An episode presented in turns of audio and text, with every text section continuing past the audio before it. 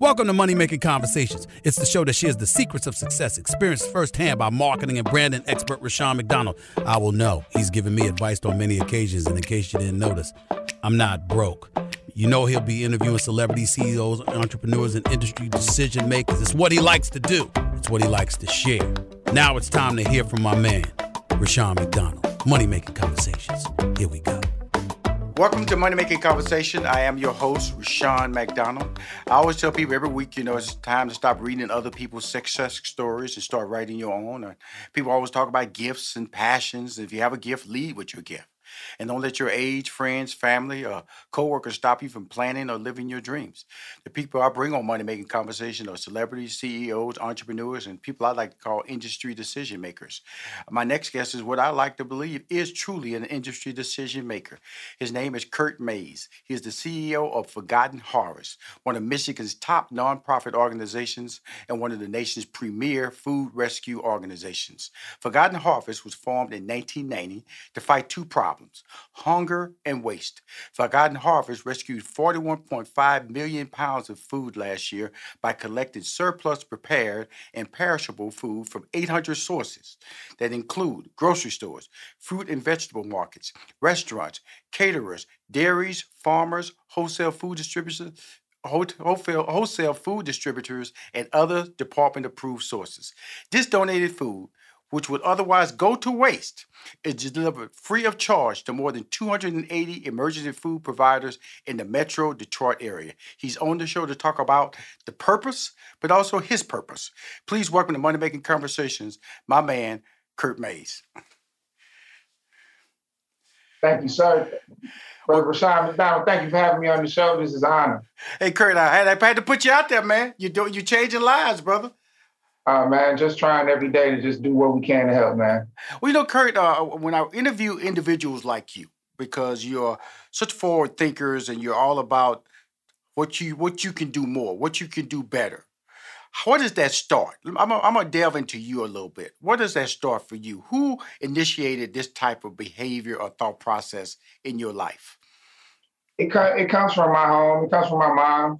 It comes from the way I grew up. You know, my mother my family are from Jamaica mm-hmm. and uh, really started with like, you know, third world country poverty yes, a different level. You know, mm-hmm. my mom didn't have her first pair of shoes until she actually um, had to go to school. Right. So, you know, it's just kind of like having that family background of people that started so far away from their dreams and ambitions and just taking those one day at a time steps towards like progress is something that I lived in, lived around my whole life, and realizing the the gift and the and the, and the blessing that I had to be, you know, in America, to for them to make the sacrifice they did to actually, I was born here, right. to be able to actually realize that the, every opportunity that I had was an extension of the dreams that they had for themselves. So it was always instilled into me to actually stay on the right path right. and be patient about um, achieving goals because nothing comes, you know, overnight. So it really just came from home and how I was raised. Well, you know, that's important because uh, it, it, it, shapes your vision. Like I said, uh, my service was really introduced when I was in uh, college at the University of Houston and I pledged Omega Psi Phi fraternity. And all fraternities and sororities are service based organizations. If anybody doesn't know anything about that, that's what they really are. And that's yeah. what I really got into community service, giving, you know, uh, raising funds from local uh, community activist organizations, donating food. I mean, we should give away government cheese, we should give away water, all those things, and seeing how the people react. I remember, man, when we had, when we loaded up that truck and was giving away that government cheese, man, it was a line around the block. And, yeah. and so the need is real. And so let's yeah. talk about that need, Kirk. Well, you know, it starts with a um, a moment where people have to realize that they can't do it on their own, and they got to actually figure out who they can trust in that moment of vulnerability to get what they need, but also try to walk walk away with enough energy and time so they can actually work on the root cause, which is how do I make sure I, I, I don't I don't have to deal with this again. And, you know, in our lives, we'd be surprised how many times people fall into that one scenario where it's like, I can't do it by myself, whether it's a, a corporation that's doing major layoffs, whether it's the government shutdown that we've seen, the pandemic, or just the regular cycles of our economy that are changing every day from local to global, right? So um, I see, we see um, in our work, uh, unfortunately, the lines wrapped around the corner every day mm-hmm. in multiple places. Mm-hmm. So the, the the issue of human need is persistent, is constant, and unfortunately, it's more dynamic than just being able to put food in a place for people to get it. Uh, we really got to think. Um, we got to really come together and think about the ways that we can help each other even before people ask, um, so that we can help, you know, stem some of these gaps that people have. That sometimes they they don't say anything until it's too bad. It's it's worse than it should have been. Um, and um, if we can work together and, and be that safety net for each other, uh, we really can do a lot to reduce the pain that a lot of people are actually suffering through quietly. Well, let, us talk about that because when you said that uh, people are wrapped around the building, you know, let's go back to 2020 when this country was yeah. shut down, restaurants couldn't even do any business, and so you get a lot of your food from these type of what they say prepared or perishable food. And one of the things is restaurant caterers you know farmers wholesale and food distributors. Walk us through that moment right there in time where you had a system in place where you did business with and retrieving this type of food. Then when the country got set down shut down in 2020 due to covid how did that dynamic change and how did you walk through the process in dealing with companies now who not even making money but now you need the food that they're offering yeah, so that's a good that's a good point. So let me just kind of level set a little bit on, on how the whole system is set up for us and how we kind of approached it. First, um, over the years, as we've uh, become more dynamic and, and, have more capacity to serve our community, we actually uh, Forgotten Harvest, for instance, at the time that the, that pandemic um, went into play, our largest sources of food were coming from places like grocery stores, farmers, food manufacturers like Conagra and the, and the, and the places where the food getting warehoused. Um, and we have a farm of our own. Mm-hmm. So when you think about the actual prepared foods, the stuff that's already cooked, uh, we actually specialize um, in that other stuff I just talked about. And then we have some select partners like certain restaurant groups and like the casinos as well uh, you know, Tiger Stadium. Right. Uh, when they when they didn't finish uh, with all the hot dogs, we go get those. But because of the food safety uh, uh, parameters that we want to put in place, we didn't really deal with a lion's share of prepared food. Yes. Sir. Now when now when when the restaurant shut down because of the pandemic, we do have the capacity to deal with that, and we had to make that adjustment so that we could actually go get the stuff that was actually going to go to waste because the restaurants couldn't get it out to the community. So there was a small blip in time where we got a bunch of the restaurants rations and got that back out to the community. Right. Now, our typical way of doing things, as I mentioned, is our trucks leave our daily uh, uh, the daily picture of Forgotten Harvest is our trucks leave um, our warehouse in uh, Metro Detroit every day, and they go out on routes to go pick up food from uh, dedicated re- uh, grocery store partners. Right. And then after they go hit about 12 to 15 of those grocery store partners, they then turn that food back around and drop it off at some of the community organizations, the churches, the senior centers throughout the community um, in order for those organizations to turn back around and then, and then redistribute it for folks in need in the community. At our home warehouse, while things are coming in from farmers and manufacturers and things like that, we have about 16,000 volunteers a year that help us with actually sorting through things, making sure we separate the good for the bad, but also break down things like the onions and tomatoes and corn into smaller bundles so that we're not just taking big gaylords or big boxes to the community and dropping them off. We're actually dropping them off, but they're also already kind of unitized. Mm-hmm. So people who walk through the line can actually get their portion for themselves. Mm-hmm. So it's kind of a dynamic operation going on on a daily basis. As we walked into COVID, we had to realize a few things. Number one, our distribution network was going to potentially be greatly affected because if you know how the actual emergency food uh, distribution system is set up throughout our communities, it's largely done by volunteers. You know, that church group that's actually giving out the food, that's probably, you know, grandma in the church, Miss Johnson in the church that says, you know, this is something that's passionate for her and she wants to do that. Right. So just take two hours out her Wednesday to, to give away that free food that gets sourced for however that particular location does it um, there's a lot of situations like that that's actually the, the, the safety net for our communities. And when COVID came in, that those were vulnerable populations. Yes, it was. With, with very little infrastructure for sustainability. And a lot of those folks weren't getting paid. So they were volunteer roles. So we knew that there was going to be some real instability in our distribution network a lot of our volunteers to sustain 16,000 volunteers a year, we got some great corporate relationships. Mm-hmm. So our, our volunteers come in bundles of 30 to 50 at a time because we got corporate corporations that are sending people to us on a daily basis. When corporations shut down and start actually sending people to work from home, changing the parameters around um, how volunteerism and just how people were going to be deployed into the community, we had to figure out what we we're going to do about volunteers. But that's a core way of what we do. Forgotten Harvest distributes about 50 million pounds of food last year to our community and helped about a million people. Mm-hmm. We can't do that with the 80 staff, and 95 staff that we have. We need our volunteers. Right. So we also had to come up with a way to address that.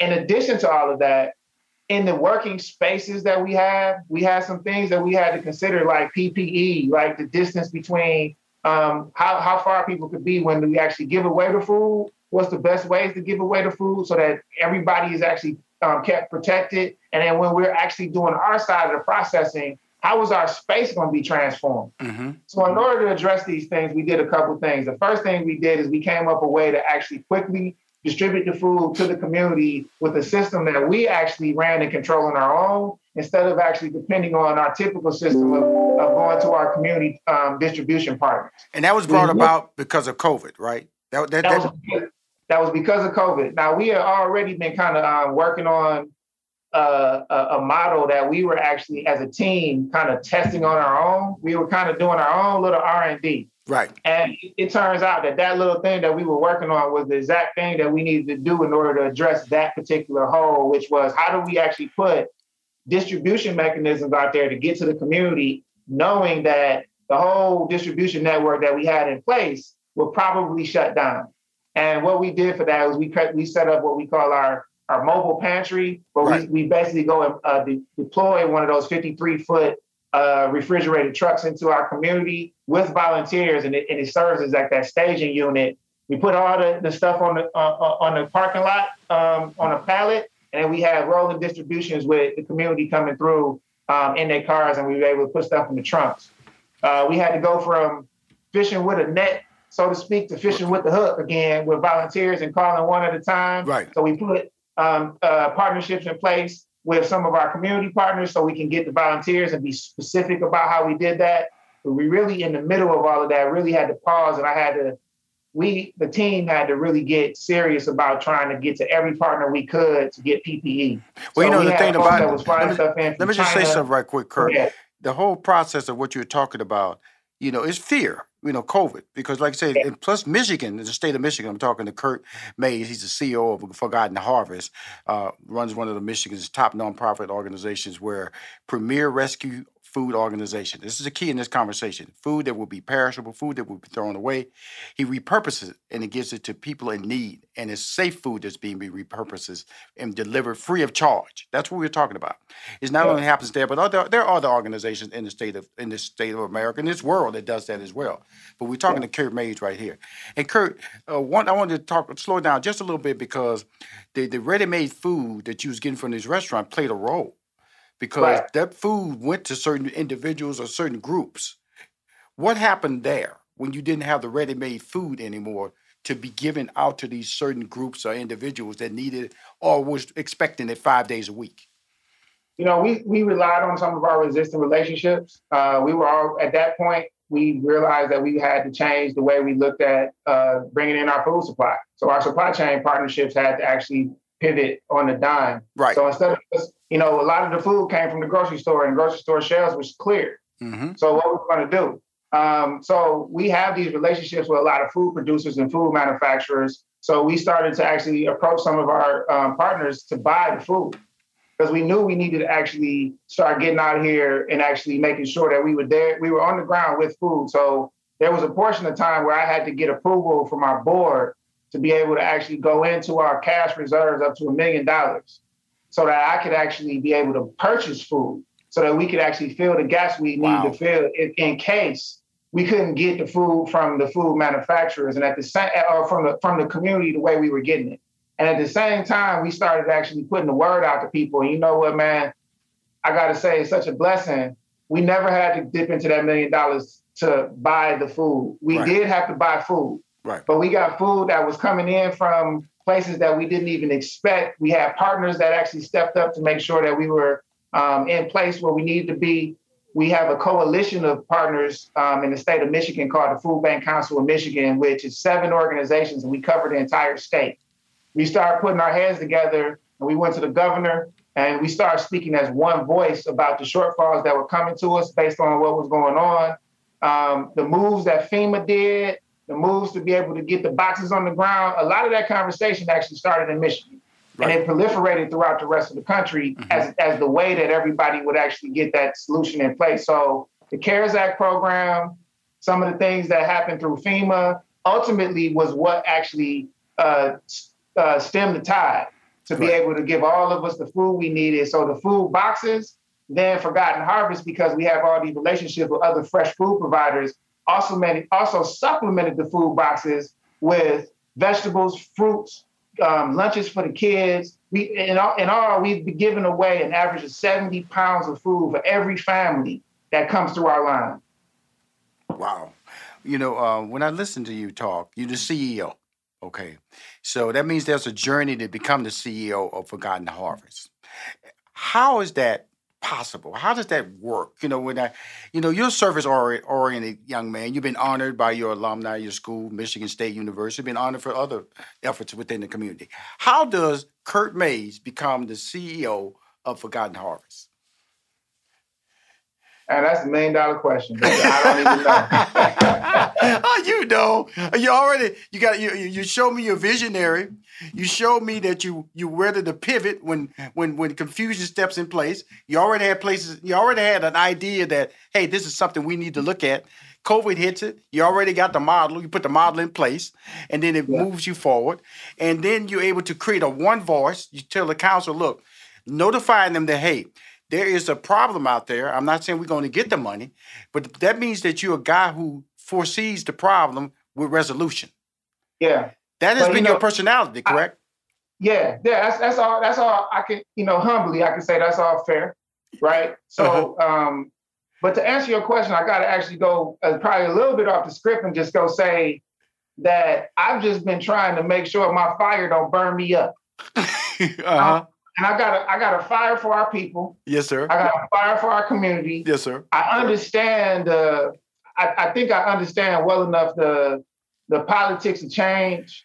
Um, my my greatest focus is studying people and trying to understand people, so I can do as much as I can as a servant to people to help. I started as a grassroots or community organizer with the hope that I could actually be a part of an effort to, you know, 20 years ago, I started with a dream that we could recreate Black Wall Street in Detroit. Yes, sir. And now I see people talking about it everywhere. So I honestly is just a young man who just want to see change with the people around me. I got a burning fire. I had a great education. And at one point I realized that I can probably do anything and be successful.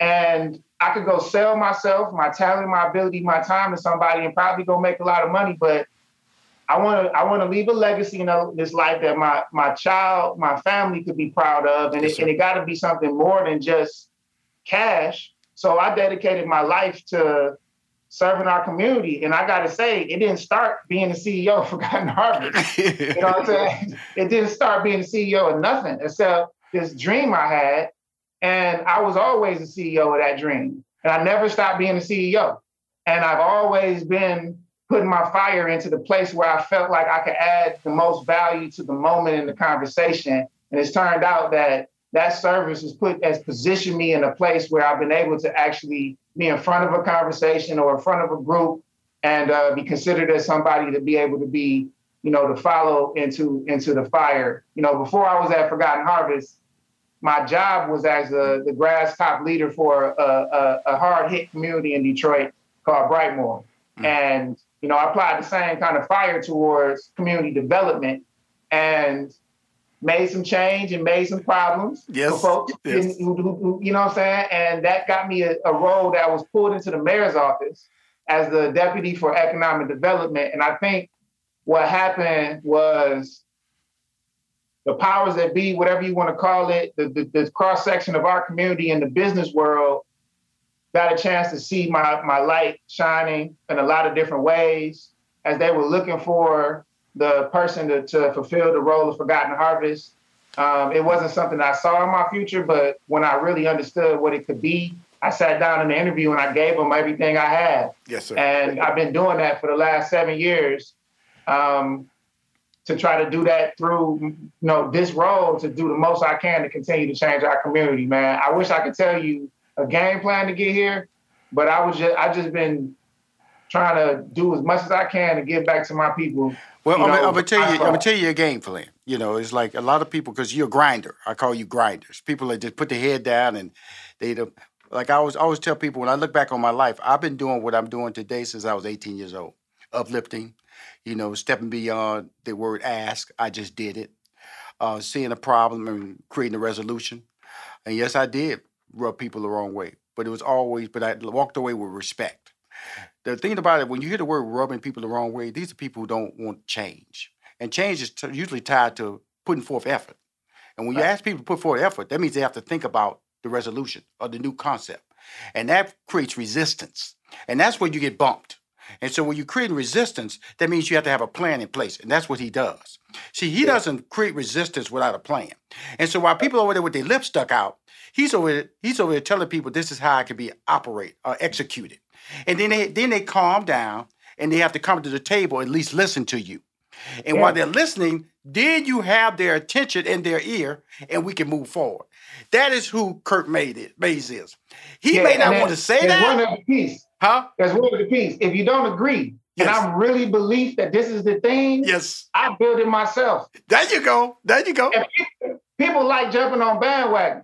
Yes. You might have been the one at the table said, nah, nah, but if and." I'm like, "Look, let's see." Yes. And if you don't want to, if you don't want to jump down this road and see with me, I'm gonna go do as much as I can. I got enough capacity to build it so that this wagon is wobbling. And I'm gonna get somebody else to fix that wheel. But you don't see by action if you don't believe by word. And that's what really is my hidden I think, Jewel, I can do it if that, you don't There we go. See, I, I finally got the real Kirk to pop out in this interview. You, did you say he moved forward. He started pointing at me. He started telling me, if you don't do it, I'll get the nail and the hammer and the saw. I'll build it myself. And that's really what why are you the CEO? That's all I, that's all I was asking. Because sometimes along the way, it's your passion, your desire to get out of the way and function as a, as a leader is why we're here today. We're talking about you know, Kirk Mayes in 1990. Forgotten Harvest was, uh, was founded, is dedicated to relieving hunger and preventing uh, food waste. And for, uh, they deliver 138,000 pounds per day, five days a week, to families in need. And recently, I shouldn't say recently, within this past year, you guys received a $25 million grant from philanthropist Mackenzie Scott. Walk us through that process and where, where how would the money be used at Forgotten Harvest? Well, first, it was a, it's an absolute blessing, right? So, um, what many people may not realize is there was no process for us. This was literally an angel that dropped $25 million on our lap. And when I found out, it was a call. Like literally, the decision was already made. And it was like one of it was an email that I could have missed. And it was just like, hey, uh, you got a woman that wants to talk to you tomorrow about a gift. And I've gotten anonymous gifts before. So I get on the phone and she's like, is this Kirk Mayes? I'm like, yeah. It's like, Mr. Mayes, this conversation has to be confidential. I'm like, okay, no problem. And she says, uh, do you know who uh, Mackenzie Scott is? I'm like, no, nah, I don't. And she's like, well, she's an author and this, that, and the other. And she didn't tell me about her affiliation with Mr. Bezos or nothing like that. And then she's like, well, Mr. Mayes, uh, we've done uh, our research and we've heard about you, so we want to give you a gift. We're going to give you $25 million. I was like, what? Okay, okay. Let, let, hey, hey, Kirk, let's back that up because numbers. see, see, see, see. You, you, you know math. You've heard numbers. You know we we've heard twenty dollars, hundred dollars. When somebody says twenty five million dollars to you over uh, the phone with the word "give," where were you at mentally? I was I was I was kind of dumbfounded because it stopped me because one, I don't think it's ridiculous to say. That's the biggest gift I've ever gotten. It's the biggest gift the organization's ever gotten. Mm-hmm. Um, you know, it's, it, you don't understand getting something when you didn't go through the process and ask for it or anything like that. You know what I'm saying? The Even hustle. Mm-hmm. If somebody came up to you and knocked on your door and say, "Hey, you just won the lottery. Here's a hundred million dollars. You kind of be suspicious if you didn't buy that ticket. right. at that point, I was like, man, are you for real? What? $25 million. And I, I immediately, I had to I had to admit, I immediately picked up my phone. I was like, Mackenzie Scott, who is this? Right. And the first thing that came up was Mackenzie Scott valued at $60 billion. Right. Mm-hmm. I put the phone down. I was like, well, tell me more. Right. and what she told us was they have been, she has been going through a process to give away all her, her cash. And what she's doing is she's going through and doing her own assessment of organizations. And based off of leadership, based off of track record, based off of impact, there's certain areas that she actually um, is focused on. And we were one of 6,000 plus organizations that got scrutinized. That got boiled down to 384 that got a gift. It wow. was an absolute honor. One of seven in the state of Michigan. Um, and I, I got to say, one of few brothers yes. in the work. Yes. Uh, out of all food organizations in, in, Feeding America, there's 200 plus food organizations in Feeding America. Mm-hmm. Only 45 got a gift, mm-hmm. right? So it was it was quite a it was quite a head jerking moment because you got to understand I'm in the middle of the, we're in the middle of this pandemic. Yes, sir. We we have a vision for the future that got interrupted because we had to turn to the community to help doing everything we're doing. We have a vision that involves us building a brand new facility to really change the way that we systemically actually serve the community. Mm-hmm. And with everything going on, it's like, how are we going to do all of this? How are we going to do all of this in this moment? And that gift was like the, it was more than just help right now. It was verification and validation that every decision I made up to now was right. That fire that fire was burning for the right reasons. It's the best award I've ever gotten. And not, and not just because of the money, it's the gesture. Yes. The gesture. You know what I'm saying? It was backed up by a magnificent dollar amount. Yes. That right now, what we're doing is, you know, you ask, how are we going to spend the money? Yes, sir. We know, that starts with conceptually understanding how we look at it. And if I can break that down, as it, it, try to do it in a short way. Mm-hmm. First and foremost, um, the effort we're in right now to transform how we deliver food to the community is in, in, inherent that we have to have a new facility. Yes, sir. Forgotten Harvest going out and getting food every day from food providers, but also food coming in from um, the gross, like from uh, bulk and commodity providers we don't really have a capability inside of our existing warehouse to mix all of that so that everybody can get what I would call an equitable mix of everything we get on a daily basis. Those those route drivers go out and actually uh, pick up from each of those grocery stores, and they just give to like the three or four community partners on their route.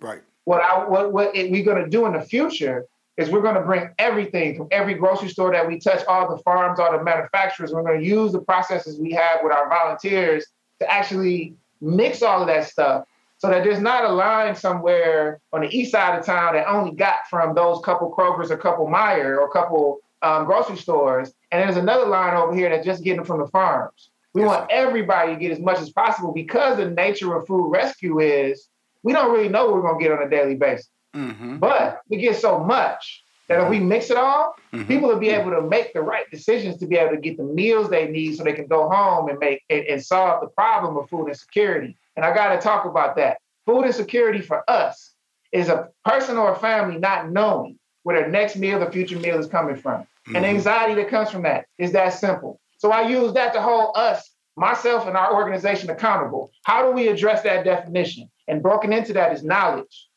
access, proximity, and then supply.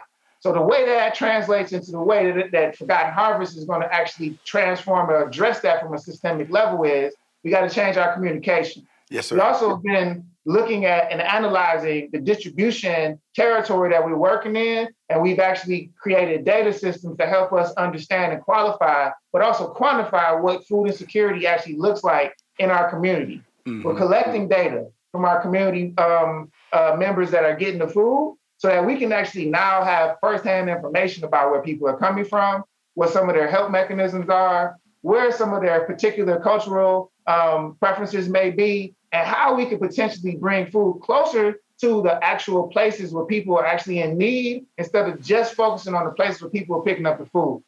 So when we look at look at this combination of being able to change the way we move, plus being able to change the way we think as an organization, Forgotten Harvest is actually transforming into a thinking and data-driven organization, and the new facility is actually going to actually help enable us to make that turn. That's already the plan in place. That's already what I was doing, right. right? And we're already raising the money for that. We already got cash coming in for that, and then we get this magnificent gift from Miss Scott in the middle of all this, and my board is like, "Now what?" I'm like, "Well, yo, we already going deep. So now the question is, how do we go wide?" Yes. So there now there's some additional questions that we have about whether the throughput of the distribution um, uh, outlets that we give the food to are actually adequate uh, in their capacity in order to actually serve the community. One of the largest challenges in the in, in people being able to get the food that they need is being able to get to the place where it is in time. So if, like I said, back to that example I had earlier, if grandma can only come to the church on Wednesday from two to four to be able to get food out, what about the working family? mm-hmm. that can't actually get there. Mm-hmm. So what, what we would like to see is a distribution network that has something closer to, to retail hours. Mm-hmm. I'd like to eliminate the line. Yes, and the way that I think that we can eliminate that line that, that wraps around the corner is that we need to have places that look a lot more like grocery stores, that have hours that are a lot more like a retail establishment, but still give food away for free, but mm-hmm. still has an actual high quality staff working in there treating people with dignity and like their customers. Yes, that sir. people come in there and they go get their food and they go home and they go home with enough variety and enough volume so they can fix that problem and thereby not have to worry about where their next meal, future meal is coming from. So everything that we do going forward with Forgotten Harvest is going to actually help us actually uh, widen our ability to affect the, the need that we're addressing and the next step, I believe, is when we move out of the building we're in, which is about 30,000 square feet, and move into our 77,000 square foot facility, I want to turn this old facility into, the into a community care center yes, that not only allows people to come in and shop mm-hmm. at their at their regular pace, mm-hmm. like they would if they went to any grocery store, but check out for free. And before you leave, there's going to be offices in here where some of our community partners, we don't do this, but we can invite partners in to work on mental health services, housing, credit, get your water repair. cut on, mm-hmm. get the get get the lights cut on. Mm-hmm. I want to bring our partners in to do that. So that'll be one facility that'll come, um, you know, immediately. I mean, and then we can talk about other ways to expand. But brother, as you may already know, um, everybody can't can't really absorb the whole vision all at once. So I just give it out there well, like well, one well, piece well, at a time. Kirk, we move to the next stage, and then we can see the other horizon. We can see the horizon differently once we get down the road. So that's what it looks like in the short term. In the midst of all of that, we got some cash management to do to make sure we stay in our position of strength. And. I'm gonna continue to just beat the streets. And I love to talk to our community, so I'm gonna continue to beat the streets, make sure I got the approval and the uh-huh. sanction from our community uh-huh. as we make this turn. Well, Kirk, I'm gonna just tell you this, man. Thank you for coming on the show. That fire, I got to, I got to, I, it warmed me. Okay, it warmed me. Okay, so I know it's it's it's, it's, out there warming a lot of people and changing lives, man. And definitely, uh, uh, I want to come up there and visit you in Detroit. Detroit's one of my favorite cities, and and, and see that thirty three thousand uh, square foot facility, and you're going to move to the eventual seventy seven thousand square foot facility. And I think you're absolutely right, repurposing that old facility into a care center, a a, a life center. I think that's basically what you're saying, where you can you can be educated and nourished, not from from your body and your head, and that's what we need in these diverse communities that are being underserved. Again, Forgotten Harvest, he is the CEO. I know how he got there. I just had to let you guys hear how he got there and let him drop that humble veil and tell us his story on Money Making Conversation. Thank you, Kirk Mayes. Thank you, sir. I appreciate you. If you want to hear any interviews or see any of my interviews, please go to moneymakingconversation.com. I'm Rushion McDonald. I am your host.